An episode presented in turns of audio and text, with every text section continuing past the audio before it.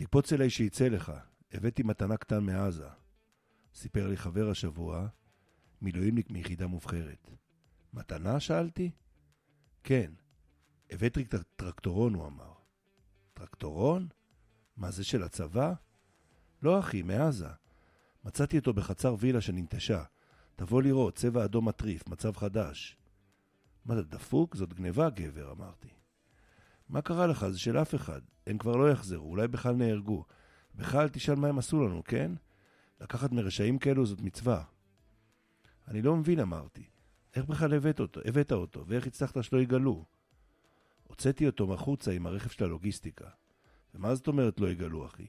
המפקד שלי עם כל הצוות עזר לי להעמיס אותו. פלשבק ל-1987 עומק לבנון, גזרת בינג' בל. אני עורך מסדר. ומבחין אצל חייל בפקט סיגריות מלבורו מקומיות.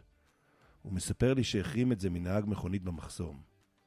כינסתי שיחה, הזהרתי את כולם, וריתקתי את החייל ל-28 יום, שזה המקסימום שהתאפשר לי.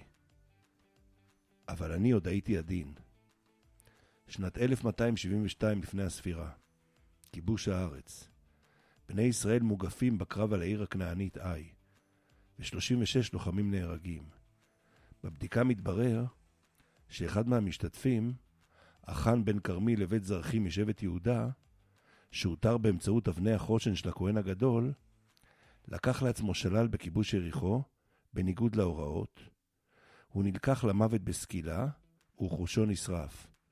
בקרב הבא נכבשה העיר, בתרגיל הסחה מבריק של יהושע, בדיוק כמו זה שחניבל יבצע אלף שנה אחריו. מוסר הוא הבנה לגבי הטוב והרע בעולם, הקו הברור בין השחור ללבן, והוא חייב להיות מלווה בתחושת בושה עמוקה, כשכללי המוסר נשברים.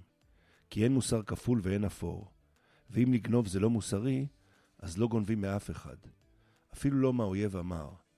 באנגלית מכנים זאת to stand on higher ground, כשהכוונה היא למעמד הר סיני, כשירדו לעולם חוקי המוסר הראשונים.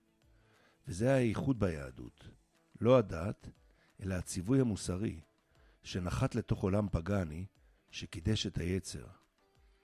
ואפילו קיימת סברה שהבסיס לאנטישמיות הוא הכעס הקדום הלא מודע על כך שהיהדות והנצרות שאימצה זאת מאוחר יותר, עצרו את אורגיית הדחפים של פעם. היו בווייטנאם חיילים אמריקאים שהמלחמה המורכבת והמתוחה בכוחות הגרילה, לאורך זמן, הביאה אותם לפריקת כל עול מוסרי, בייחוד כלפי האזרחים המקומיים.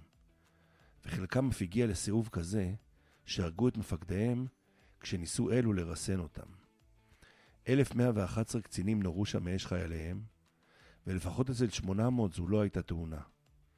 הם המשיכו בהתנהגותם המושחתת, גם שחזרו הביתה, כי כשנעלמת הבושה, כבר אין מעצורים.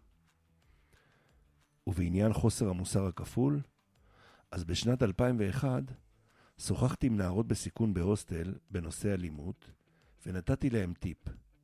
כשאתן יוצאות עם מישהו, תמיד תסתכלו טוב איך הוא מתנהג בחוץ. אם הוא אלים בחוץ, גם אם בשבילו את עכשיו מלכה, תדעי שמתישהו את תראי את האלימות הזאת אצלך. מתי? כשיהיה קשה. אנחנו נלחמים כעת בחמאס, ותקוותי שנכה בו עד אחרון לוחמיו, בלי לעצור ובלי להסס.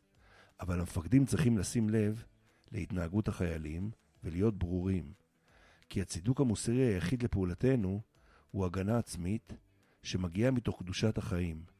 ואם ייכנסו כאן סיבות זרות, כמו שנאה ונקמה, והתנהגויות כמו גניבה, ביזה וונדליזם, ובעיקר אם תיעלם הבושה, אז בסוף עלול להתברר שלמרות תבוסתו המלאה של החמאס בשדה הקרב, הוא הצליח לנצח בלי שנרגיש אם רוקן את לבבינו ומילא אותו חמאס.